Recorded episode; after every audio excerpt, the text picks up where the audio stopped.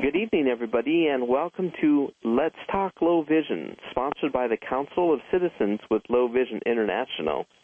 My name is Dr. Bill Takeshita, and it's really my honor and privilege to be able to be your host this evening as we talk about Apple's new iPhone 4S. But the first person I'd like to introduce is Mr. Richard Retta, who is the president of CCLVI, and welcome, Richard. Hello. Hi. Good evening.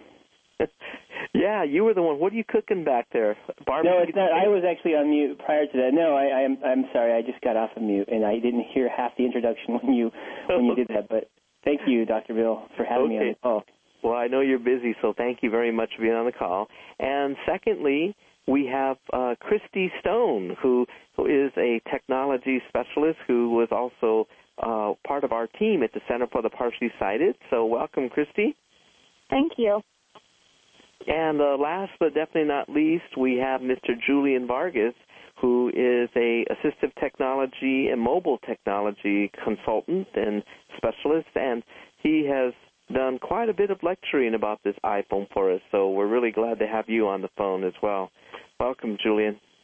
Thank you, Dr. Bill. It's good to be here. Great, great. Well, I think one of the things that everybody is probably wondering is this new iPhone 4S all that it's really hyped up to be? And, you know, for myself, I have had so many different types of cell phones, and I have had the different types of software. I've had Mobile Speak, and it really worked very well. It allowed me to make and receive phone calls, and I could read text messages where it would read it aloud. I could even get into the menus and things. But one of the things that I didn't like about every phone that I have had is I really didn't like how slow it was for me to type. Even though I had a keyboard on my phone, it was slower than I wanted it to be to type. And when I then saw the commercial about the iPhone 4S with Siri, where I saw these people on the telephone simply talking into the phone, and the phone was smart enough to know what it was saying, I said, could that be good enough to be true? I mean, is that really possible?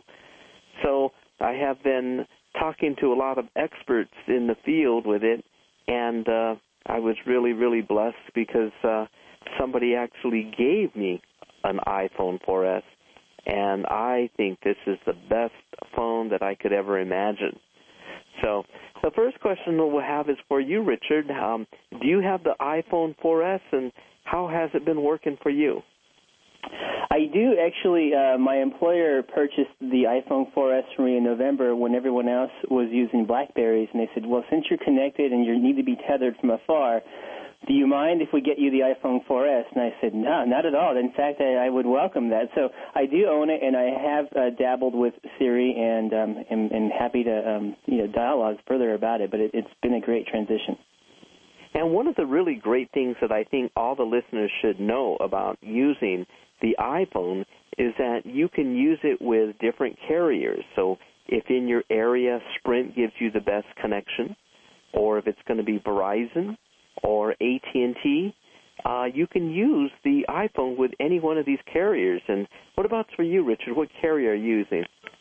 My work iPhone 4S is on a Verizon network, and I haven't had any dropped calls, so I'm really fortunate that Verizon is really good here in the Bay Area.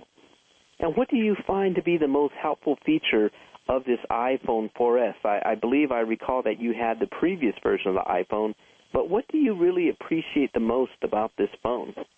You know, I think to know that you have instant access to your contacts, your telephone and email list, and they can transfer over from the iCloud. Everything in the Apple sphere surrounds around iCloud, and things will save up in the iCloud if you sync it. So the fact if this phone were to crash or get lost or be away from me, I could research and get my contacts from just about anywhere and have it on this iPhone and or on my iPad. I know that you were one of the experts in the field of technology who has almost transitioned almost 100% over to Apple. In other words, I don't believe that you use your PC computer nearly as much as you used to, and you're using the iPad.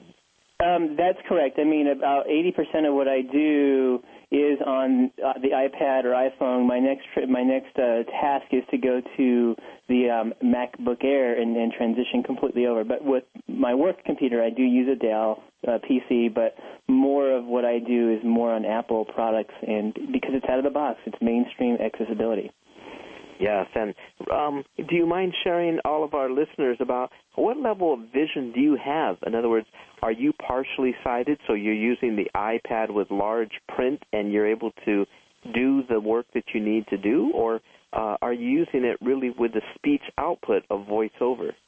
You know, really quick, on my PC I use Zoom Text with speech, and I use more of my vision. But with the Apple products, I am using the inverted black on white, white on black with VoiceOver. And even though I can still see the screen with my very, very limited vision, about 20/600 in my right and only eye, I'm actually listening more than looking. I'm looking as a habit of just I'm a visual learner, but I'm not seeing everything on the screen, but I'm following the screen as it scrolls down the text and using the various features within Apple, whether it's Safari or email or text messaging or just verbal commands. I'm using more of my verbal commands and just listening with VoiceOver than the actual use of my vision. Now, I know that you're in a lot of meetings and you take notes at a lot of the meetings that you're at, and I know shortly you have to leave for another meeting, but have you found it to be equally easy to take notes using your iPhone 4S versus the iPad? Yeah, well, what I do, Dr. Bill, is I have the Apple Bluetooth keyboard, and you can essentially use any Bluetooth keyboard out there on the market and connect it to your Apple device, and whether it's the iPod Touch, iPhone, or iPad, and take notes within your email or notes feature or Pages, which is a great app, and you can translate that over into whatever you're using for a final edit. But I take avid notes, and when I talk to students all the time, I say there's no reason why you shouldn't be taking notes, whether it's with a Braille note taker or your Apple device, because it's out of the box, it's portable, and why not? That's amazing. So you literally could carry all the things that you need in your pocket. And I don't really carry a laptop with me anymore unless I have to. Everything goes in this laptop backpack, and it's portable, and you can end up packing more to go with you because you're not having to pack as much of your devices. That's great. That's great. Now, Christy, I know that you also were previously a PC user and you used screen magnification, and I just have learned that you also are now using the iPhone and the iPad. So I want to ask you, what do you find to be the most helpful feature of the iPhone? Is it just basically the phone itself, or is it the versatility that it could do so many things? I really like the versatility of it, and I have been a big user of Siri so far with my iPhone 4S. I love how she can understand, or can understand any kind of commands or questions that you have. You don't even have to look at your phone anymore. So I find myself mainly just talking to Siri and telling her what I want her to do, whether it's put things in my calendar, schedule me reminders, send text messages, send my emails, and I don't even have to look at my phone anymore, which is so nice because a lot of times it's too glary, or I'm not in the right lighting conditions, or I can't go into the settings fast enough to change the font size. So I've been really liking Siri. So you have found that even though you're a person who does have vision, using the Siri to talk into the phone and tell it what to do makes it so fast and easy that even though you have vision, you use the iPhone 4S similar to a person who has no vision. Yes. Now, can you give us sort of an example? Let's say, for example, that you just simply wanted to use your iPhone and you wanted Siri, the iPhone's voice recognition program, to dial a call. Can you give us an example? What would you say? All you have to say is, well, first you have to hold down the home button, which is the circle button located at the bottom of the phone, and you hold that down, and it makes a beeping noise, and all I would say is, call Dr. Bill, and then It would make a little ding that I'm done talking, and she would say, calling Dr. Bill. And would it be the same thing if you had to dial a telephone number? You would just hold the button and say the numbers aloud? Yes, exactly. Now, what if it was something that's a little bit more challenging, that you wanted to send me a text message? What would you do to send me a text message? I would also start by holding down the home button and wait for the beep, and then I would say, send a text message to Dr. Bill. And then Siri proceeds to ask you, what would you like me to say to Dr. Bill? Then I would say, hi, Dr. Bill, how are you? And then Siri would read it back. I have updated your message to say, hi, Dr. Bill, how are you? Would you like me to send this message, save it for later, or start a new message? And then I would say, send. And she would say, I have sent your message. And during that whole sequence, do you hold down the home button through that whole sequence, or do you release the home button after you say send a text message to Dr. Bill? Once you do the original hold down of the home button, it'll prompt you when to speak with beeps. After Siri's done talking, it will give you a beep for you to talk, and then it knows when you're done talking, and it'll automatically beep again for her to talk. Wow, so it's really very simple. And how about for something that would be even more challenging? I know that you have your own business. And what if you wanted to make an appointment for one of your patients at a particular time? How do you schedule an appointment using the Siri? It's pretty much the same procedure. All you do is hold down the home button and say, either you can say, as a more intelligent conversation, like something like, please schedule me a massage appointment on Tuesday the 25th at 12 p.m. Or you can start out by saying, I would like to schedule a reminder. And then Siri would go through the steps of asking you what day that would be, what time, what you would like to title the appointment. She would go through the steps and ask you if you don't just tell her all at once. Now, what's the difference between a reminder and scheduling an appointment in your calendar? Are those actually two separate programs, or does a reminder transfer it to your calendar? Apple has it set up as two different apps, actually, that are built into all their iDevices. There's an app called Reminders, and then there's an app called Calendar. Reminders I use just as more of like a quick, more of like an appointment thing, and then my calendar I use more for like permanent events like birthdays and things like that. So I typically use reminders more just because I found that it's a more easily accessible app for myself. But I know people that sync both and have reminders on their calendar and in the reminder app. So you can do it whichever way is easiest for you. Now, let's say that you did schedule yourself an appointment that this coming Thursday at noon to take Dr. Bill out to lunch. How does Siri or the iPhone 4S remind you so you don't forget? Does it send you a text message, or does it ring an alarm and make you look at it? How does it remind you? Depending on how you set it up, if you do it through the Reminders app, it'll ask you after you write down or dictate to Siri what you want it to do. It will ask you if you'd like to set an alert for that event, and you get to decide when you want the alert to be, whether it's 2 days before the event or 2 hours. You get to decide. And you get to decide what alarm sound you want it to have. And you also get to decide how many times you want it to remind you. So if you want it to remind you 10 times before the event, then you can schedule it like that. So it's really versatile and up to the person who's scheduling as to how they want that to happen. Gosh, it's really amazing. It really is like your secretary just in your pocket. Yes.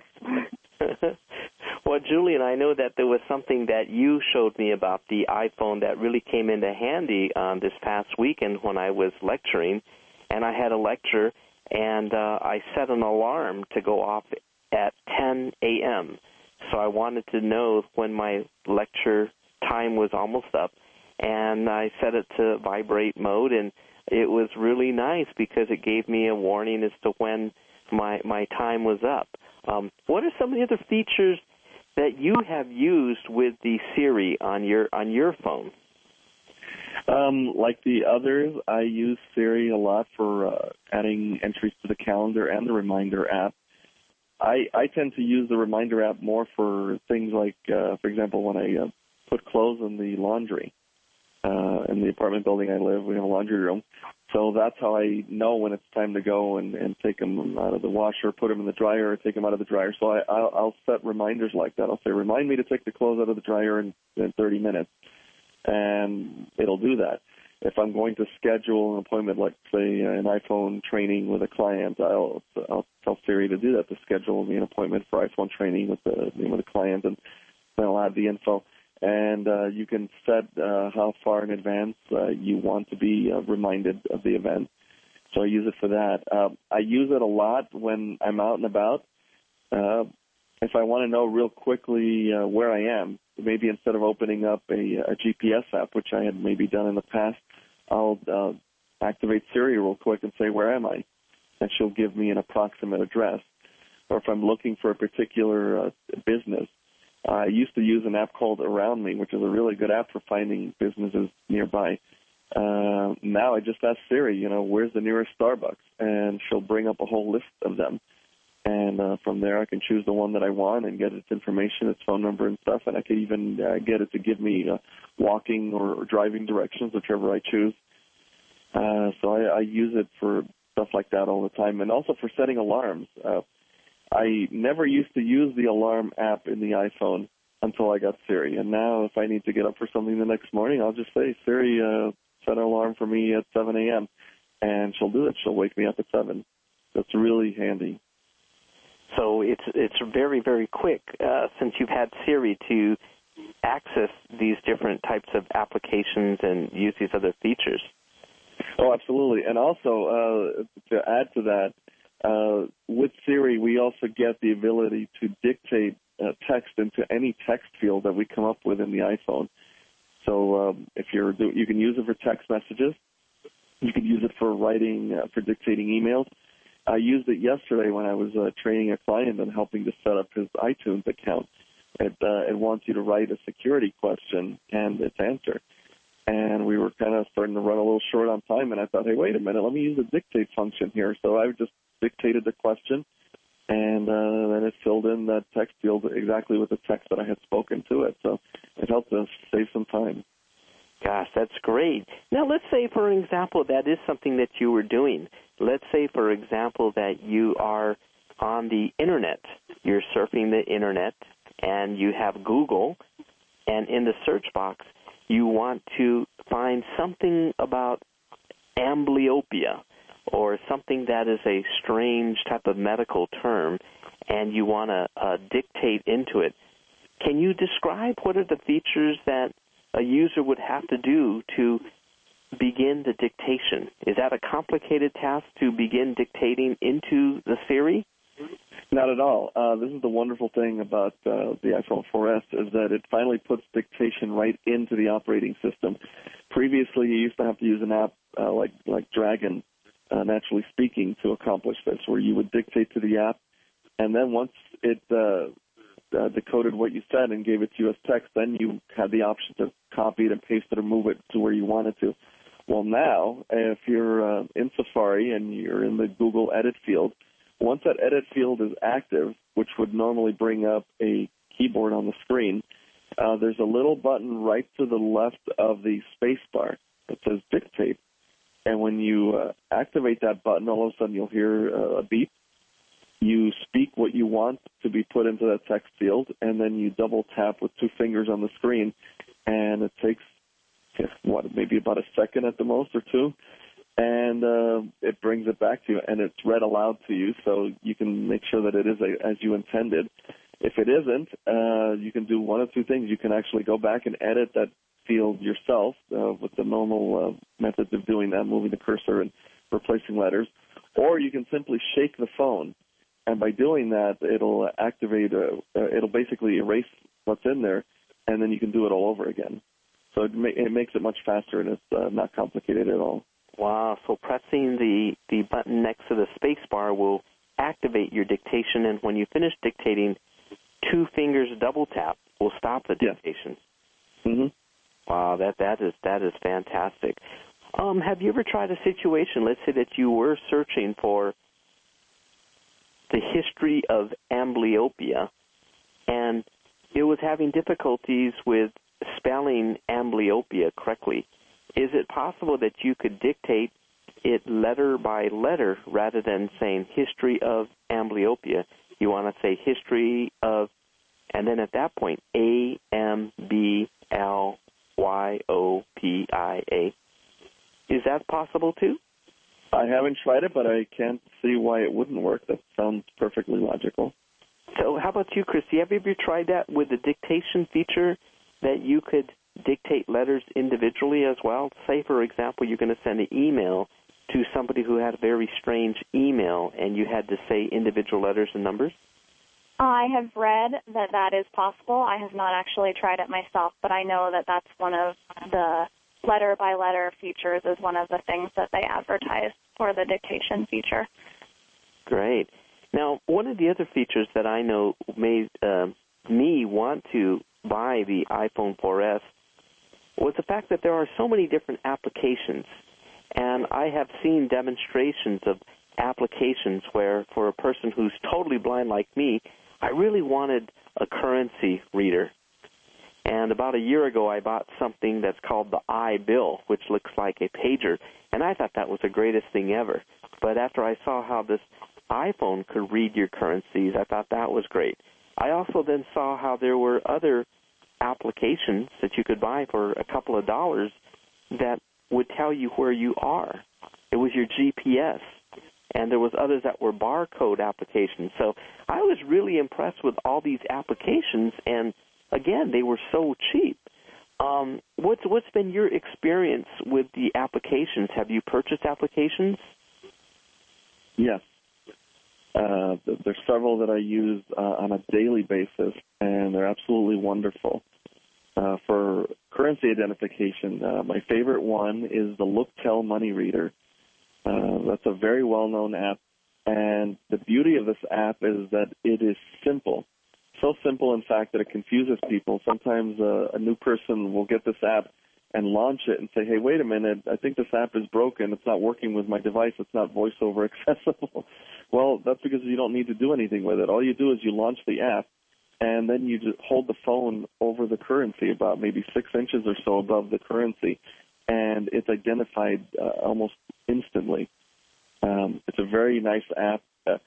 It now costs, I think, $9.99, so just about $10. But that's because it now reads other currencies other than U.S. It now reads also euros. It reads British pounds. It reads Australian and Canadian. And I'm sure they're probably going to be adding more to that as time goes on.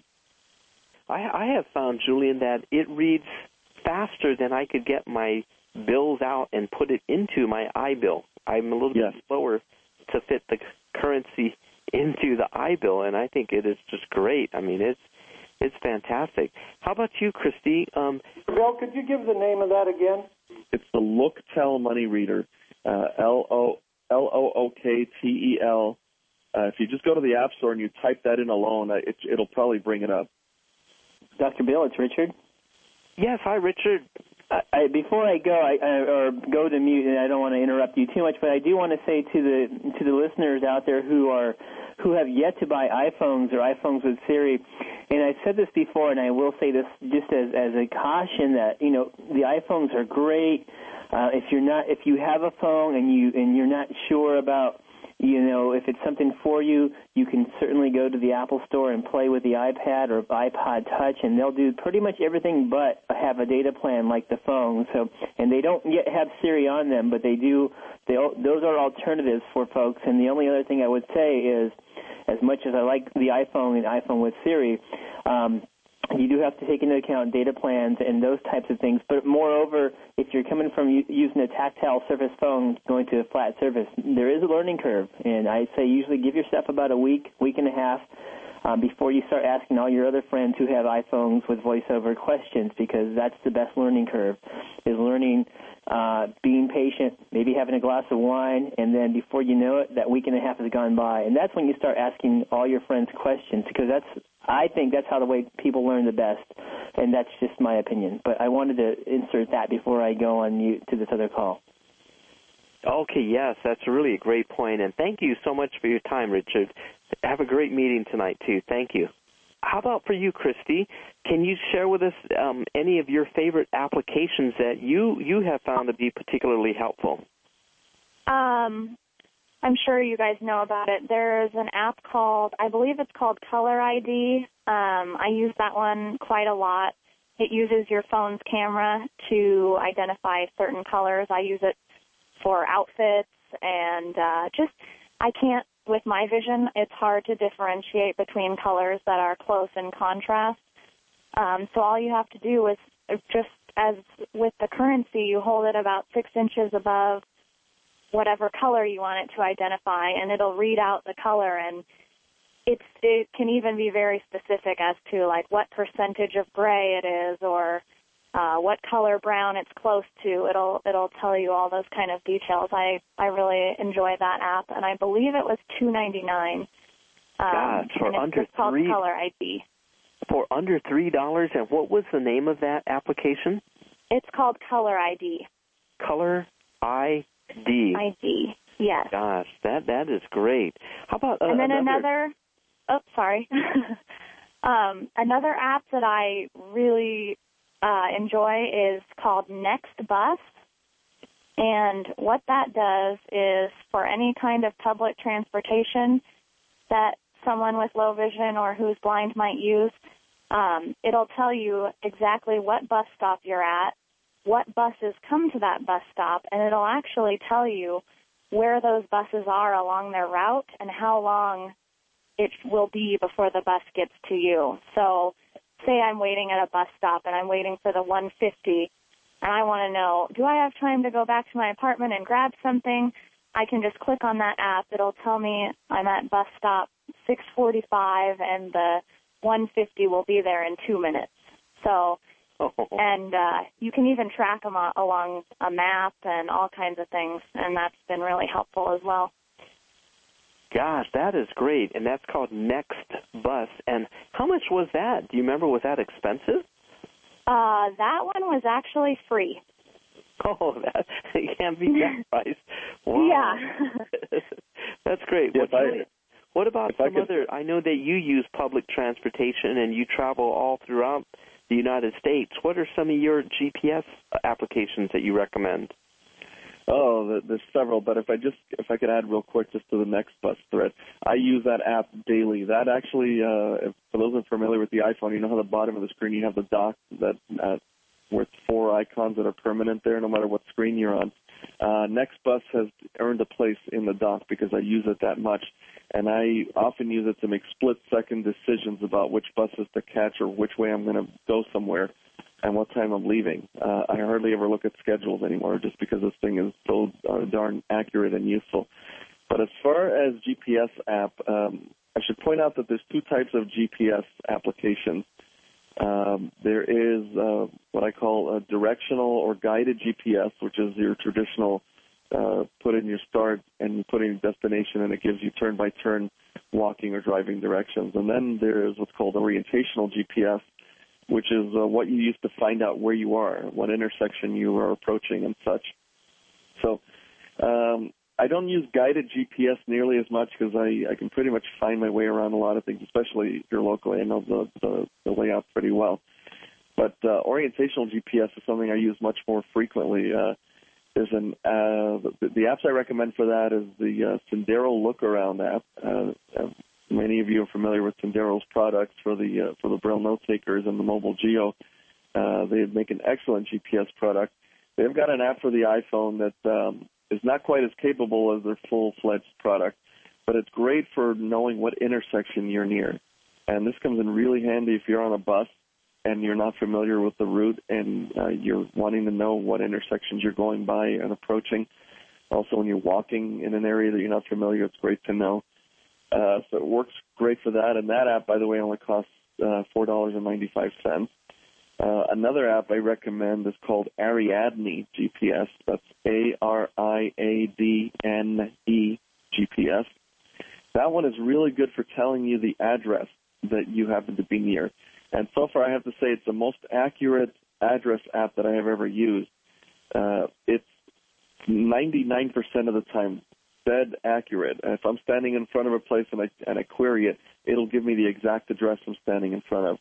And what's nice about Ariadne is that it does something that a lot of the other apps don't do, and that's that it continues to refresh itself and give you new results every so often. You can set it up to as little as 5-second intervals, which is what I do.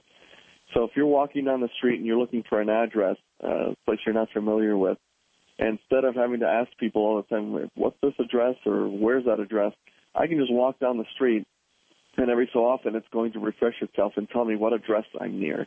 And I use that all the time to find addresses that I haven't been to before.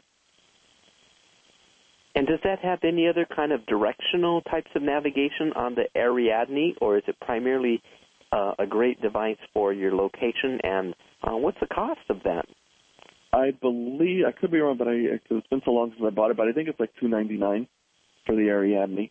And I believe it will give you things like directions and heading and things like that, the speed that you're going if you're in a moving vehicle. And also, as you get to an intersection and maybe you round the corner, it'll tell you the street that you're on, which is really handy because, again, it's telling you the address that you're near every time. So if you round the corner onto another street, it'll change itself and tell you that you're now on this new street. So that's very helpful. Gosh.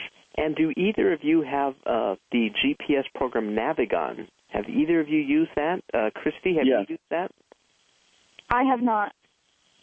All right, Julie, maybe you could tell us a little bit about what is Navigon GPS. Navigon is what I was talking about before, a guided or directional type of GPS. It's where you tell it where you're starting and where you're going. You can also look for restaurants or things like that, points of interest if you want to be guided to them. It works very well, especially I use it when I go to new places that I'm not familiar with. And I want to find a certain kind of restaurant or whatever, I'll find it on Navigon and then have it make me a pedestrian route. And then it guides me there, voice giving me turn-by-turn where I'm approaching, where I need to turn and such. That particular app, depending on if there's a sale or not, I think normally if you want the full U.S. version, I think it's when it's not on sale, it's about $49. When I got it on sale Black Friday a year ago, and I got it for about $30. They also make more regional versions of it. So if most of your traveling is just going to be in one region of the country and you're never going to go to other places, they do make lower cost options of it that'll give you the access to map data in those specific areas. Another app that I've recently found out about that seems to be becoming more popular is called MotionX Drive. That's MOTION and the letter X. Now, they make two products, but the one that fits more this need is called MotionX Drive.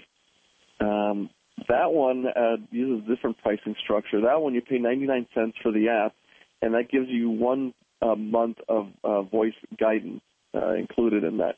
And then if you want, you can sign up for a year of service. And I think right now they still have a sale where you can get that for $10 for a whole year of service. So for some, that might actually be a little bit more affordable. And those are the two right now that seem to be the most voiceover friendly as far as GPS guided GPS apps for the iPhone. I know we have some of our listeners on the line today that they do travel and they do take public buses and such. Do either of you know of any of these GPS systems such as NextBus, or will they help a totally blind person to actually find where is the specific bus stop? Sometimes you might be at the intersection, but you're not quite exactly certain sometimes where is a particular bus stop. Do you happen to have any knowledge if any of these would help a person to locate the bus stop? I have not yet found one that does that. That's the one thing that I miss about Mobile Geo. Mobile Geo actually They've incorporated the Google Transit feeds, which Google has mapped all the bus stops. And you can actually use Mobile Geo to guide you to a bus stop if that's what you want to do. I am hoping that someday Sendero is going to come up with a more robust product for the iPhone, at which time maybe they will include those. But for right now, I don't know of any offhand that do that. And, Christy, are you familiar if any of them do help a person find the bus stop? I haven't found one either, but I haven't done very much research on it, so I'm not sure. Okay. And I know one of the things that you introduced me to with your iPhone, Christy, was a way that you could still also use your iPhone to watch YouTube videos. You could listen to your favorite music. You could listen to books. Can you share with our listeners how you use it for some other recreational purposes? Yeah, Apple is really good about integrating a bunch of entertainment into their iOS, which is their operating system. So when you turn on your iPhone or your iPod Touch or your iPad, there are certain apps that are automatically built in to the software, and some of those include YouTube, which is its own app, and then they have a music app.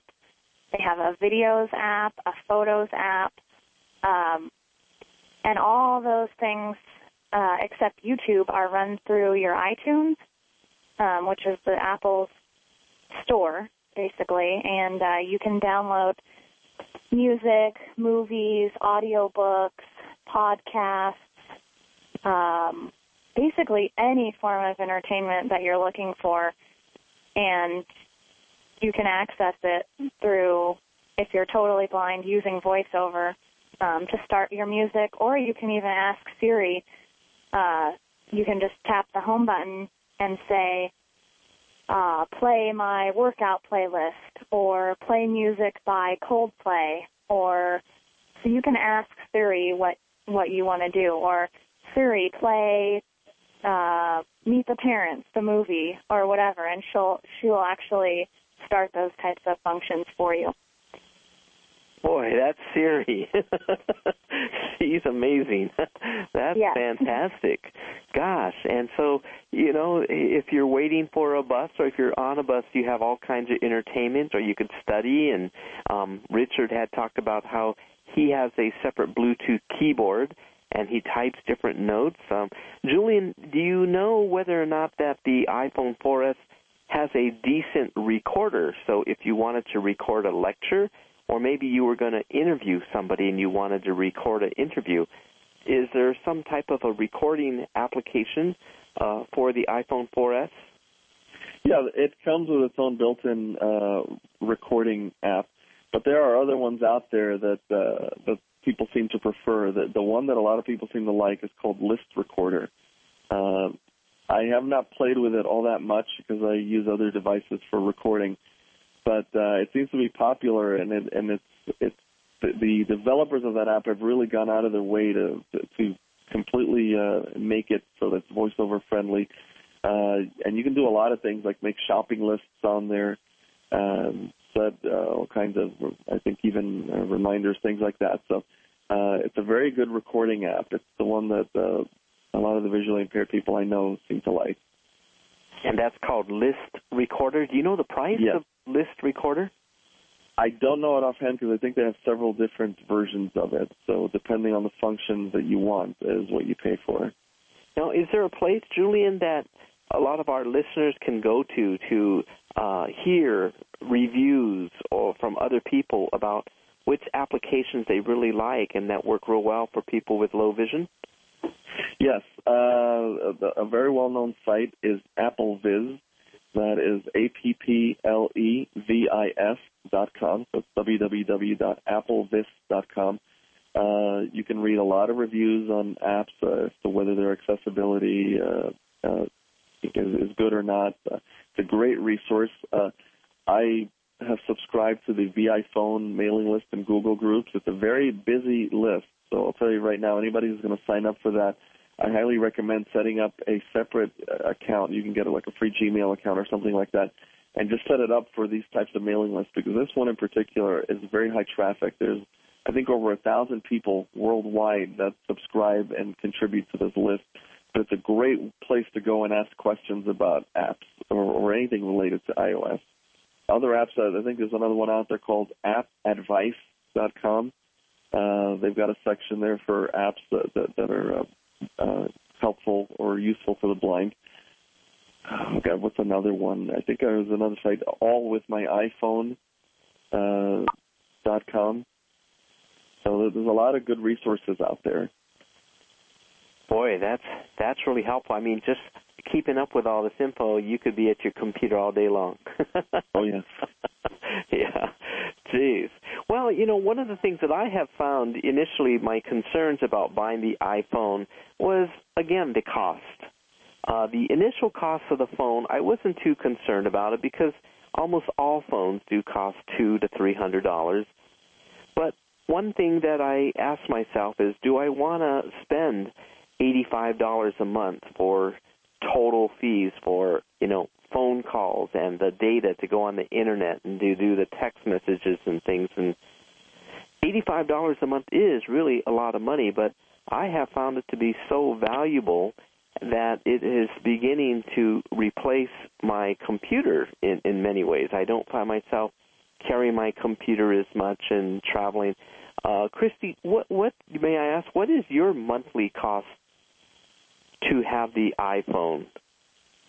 The monthly cost, I'm on Verizon Wireless as well, and I find it runs close to you, about between $80 and $90 a month. And is it something, do you sort of think, oh, this is too expensive, maybe I should get rid of it, or do you just find that it's so valuable that you don't mind paying that money? There are definitely times where I think to myself, man, that's a lot of money. But just like you were saying, I find that it's so extremely valuable that every time I consider getting rid of it, I think no way. Because then I'd have to be buying a whole bunch of other devices to compensate for what I can do on one device. Yes, yes. And how about you, Julian? Did you ever think about giving it up because of the cost, or do you look at it financially in a different way? I have different ways of looking at it. I just simply reshuffled some things in my life. Maybe, for example, I found that I wasn't watching that much TV, so I've cut down my cable costs to make room for the iPhone, which is something I use every single day and benefits my life. And you know, I understand that we're all on different budgets. A lot of us are on fixed incomes because of the benefits that we get and such. So, you know, obviously you have to eat and take care of yourself first, above and beyond any these gadgets and things like that. But you also have to ask yourself, what's your independence worth to you? You know, can you maybe do without the Starbucks every day to pay for a data plan, which is going to give you infinitely more? You know, that Starbucks, you know, you get it, you drink it, it's great. But, you know, what is it 2 hours later to you? It's nothing, it's gone. As opposed to paying for something like this, a data plan that gives you access to all of this information and all of this independence. Another way to look at it is, you know, a lot of people who are on fixed incomes previously, unless they were getting help from rehab or somebody like that, weren't able to afford the blindness products, so like the GPSs and the recording devices and the note-taking devices and the barcode scanners and money identifiers and such. So because that stuff is priced so out of everybody's range, the only way you could get it is if you got help. Now, because of the iPhone and the relatively low cost of it, when you compare it to the cost of blindness products, even if you are paying more per month, you're in a sense spreading out that cost. You know, if people could have the ability to spread out the cost of a blindness product, maybe more people might have bought them then. But the fact of the matter is that when you're on fixed income and receiving benefits, your credit isn't up there either, so you're not going to find a lot of companies willing to extend that kind of credit to you. Whereas now, and you can look at it as a way of spreading out the cost of something that again enhances your life. Yes, and I think that's really a good point to bring up. And as I look at just the price of these applications, if you're going to buy a GPS application for under $5, a currency identifier for under $10, you know, color identifiers for a couple of dollars, you have all of these different tools that help people with vision impairment to be independent, and the price of it is so much less than if we were buying some of these other types of products. So I think that the iPhone allows us to use these applications at a much more affordable price as compared to if we use some of the other blindness products, it would be thousands and thousands more. So are both of you available for, we got about 10 minutes for questions. Can you both stay on for questions? Absolutely. Yes. Great. Thanks, Christy and Julian. Okay, let's go ahead and let's unmute your phone, and then we could go ahead and take some questions over the next 10 minutes that you might have about the iPhone. And one more thing that I could say as you guys are unmuting your phones is the iPhone actually works really good for making phone calls, too. We forget about that, but it does really a good job at making phone calls. Yes, go ahead. Who is this? This is Joe. I just got an iPhone. Will Siri add contacts verbally? You just tell it to add a contact, and will it do that? Julian, the question is, will Siri allow you to verbally add your contacts? You know, I haven't used her in that way, but I would say that if it doesn't, in other words, if you hold down the home button and say, add this person to my contact list, and it doesn't work, the other workaround is to open up the contacts application, and as you go through each edit field, again, instead of having to use the on-screen keyboard to type, use the dictate button. And for sure, you can fill in the fields that way. Another thing, Joe, what I did, too, is that when I got my phone, I basically took it to the Sprint store. My phone was a gift, so it was in a box. And when I took it to the Sprint store to get it activated, they said, would you like for us to transfer any type of contacts in here? And so I gave them my Gmail account, and they transferred everything there for me. So they can do that. I'm certain the Apple Store will also help you. Next question. Is there any one command you can give so that we'll read whatever is on the screen? You mean a verbal command? Right. I don't believe that that's possible yet. One thing to remember about Siri is technically a beta product, which means it's not a full release. Apple, in its brilliance, not only used Siri as a marketing tool, but also got all of us to effectively become beta testers that pay them to work out the bugs in their product. So right now, Siri does what it does, but I think in time you will see that they will add on capabilities. And I believe that in the near future you will see Siri have more and more ability to control the hardware and actually open up apps and do all kinds of really neat stuff like that. And I think eventually, even too, that once Siri is out of beta, I wouldn't be surprised if eventually you see Siri become available for all Apple products. And Christy or Julian, would you tell Joe how he can use his fingers to have it read the entire screen? Oh, yeah.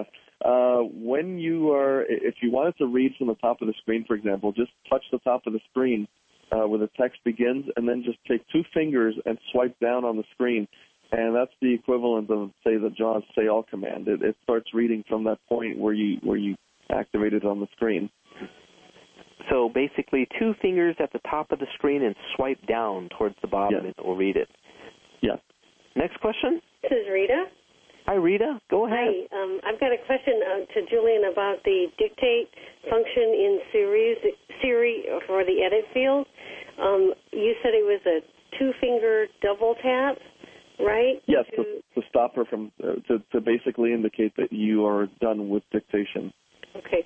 Here's my question. When I do a two-finger double tap now on my current, I just have an iPhone 4. It plays. It'll stop and start the music.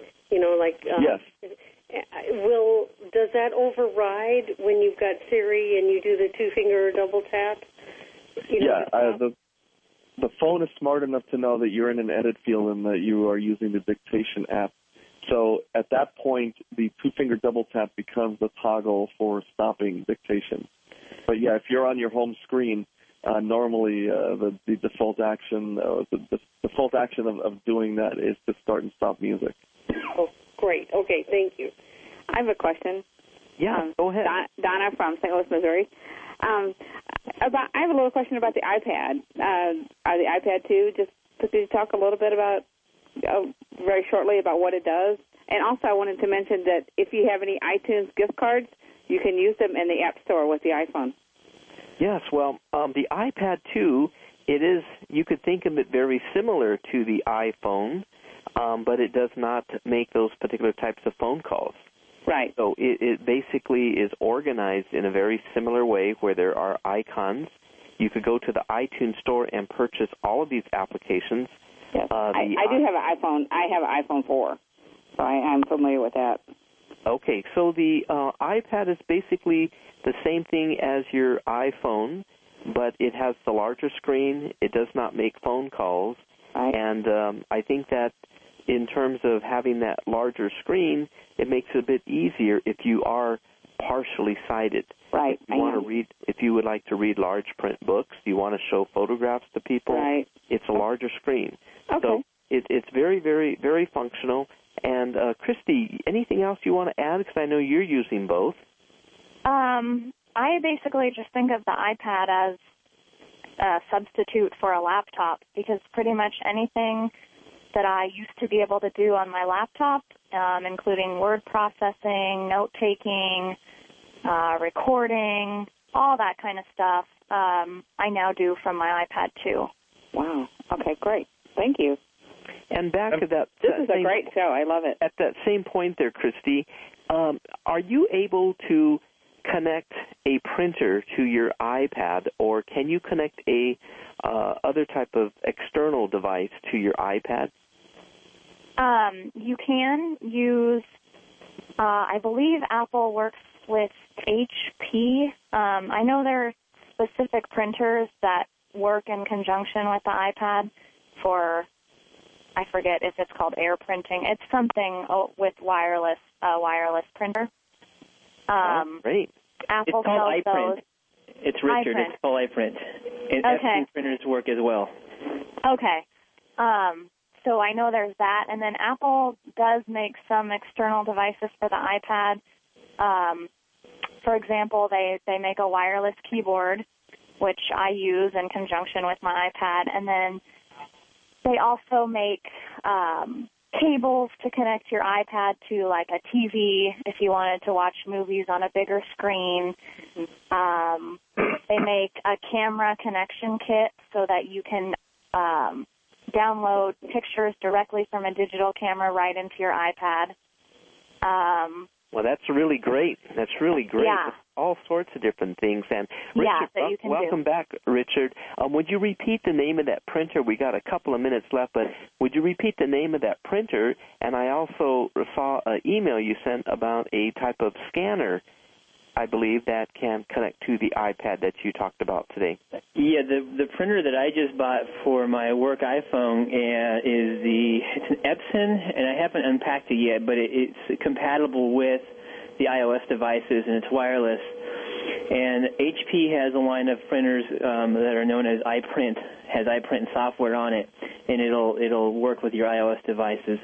The OCR scanning device that you want to look at is called Prizmo. And I think it's like $10 on the App Store, and it's equivalent to, if not better than, AI Squared's version of Zoom Reader, which will scan and read receipts or small printed objects out there. And I think Prizmo, from what the reviews are saying, has a little better edge on that, and it tends to scan things with greater accuracy. Thank you. Great. Thank you. Okay, let's see. We'll take two more questions. Yes, is that Todd? Ken? This is Ken. Ken, go ahead. Yeah, thanks. Two quickies. If I'm out hiking in the woods, can Siri tell me whether I'm heading south, southwest, or west? I have the audible compass feature. The compass will tell you which direction you're going with. That comes with it. That's not a separate app? No, that's built into the iPhone. Built in, okay. Yeah. And the other question is, if I'm on the road someplace, what do I need to do minimally to get Siri to read me my emails? What does she need to know? You set up your iPhone 4S and it will ask you if you want to set up an email account. And what you'll then do is you'll give it your email address, and then you'll give it your password, and then it will then download those emails to your iPhone. When an email message comes in, it'll make a noise, and you use two fingers at the top of your screen, and you swipe down, and it'll read the entire email. If you want to then reply to it, you could then, again, hit the dictate button, and you could begin to reply and not even type. You could just use your voice. So it's really, really helpful. Well, I can have it with me, and then every couple of days check, and it'll read all the new ones that came in. Yes. So, thank you. Great. Okay, how about one more question? Was that Sam? Sam, were you trying to get a question in? Yes, this is Dan. I was wondering if you could tell me if you have any tips or tricks if you're in a noisy area and you're trying to activate Siri, for commands. I have to say that I'm generally not the biggest fan of speaking to things because of that very reason. I will also, along those lines, say that Siri so far has been the best command response system that I've ever used. But I would tell you to try, of course, to get into as quiet of a place as possible. Try using the earbuds, especially because with the earbuds you can talk right into the microphone, the little area that has the controls that control the iPod and answering and ending calls and such. The microphone is built onto that little thing that's hanging on the cord. If you talk directly into that, that might be a way of minimizing some of the background. Great. Well, we want to thank all of you, and I'd also like to thank Mr. Dick Burden from Airs LA. And this particular podcast will be posted on www.airsla, and that's airsla.org. And I want to thank all of our panelists, Richard Retta, Christy Stone, and Julian Vargas. Julian, do you have a contact information? If anybody wants to ask you any questions, you might answer any emails or questions they may have? Yeah, absolutely. For anybody who's interested, I do one-on-one iPhone training. I can also come and speak to groups about iPhone accessibility. I can be reached by email at prtblaccess@gmail.com. That's prtbl, so think of portable without the vowels and then the word access, at gmail.com. Or by phone, I can be reached at area code 818-794-9554. And Christy, are you able to answer any questions that anyone may have? Yes, I'd be more than happy to. Thank you. They can reach me at my email address, which is krististone86@gmail.com. So that's kristystone86@gmail.com.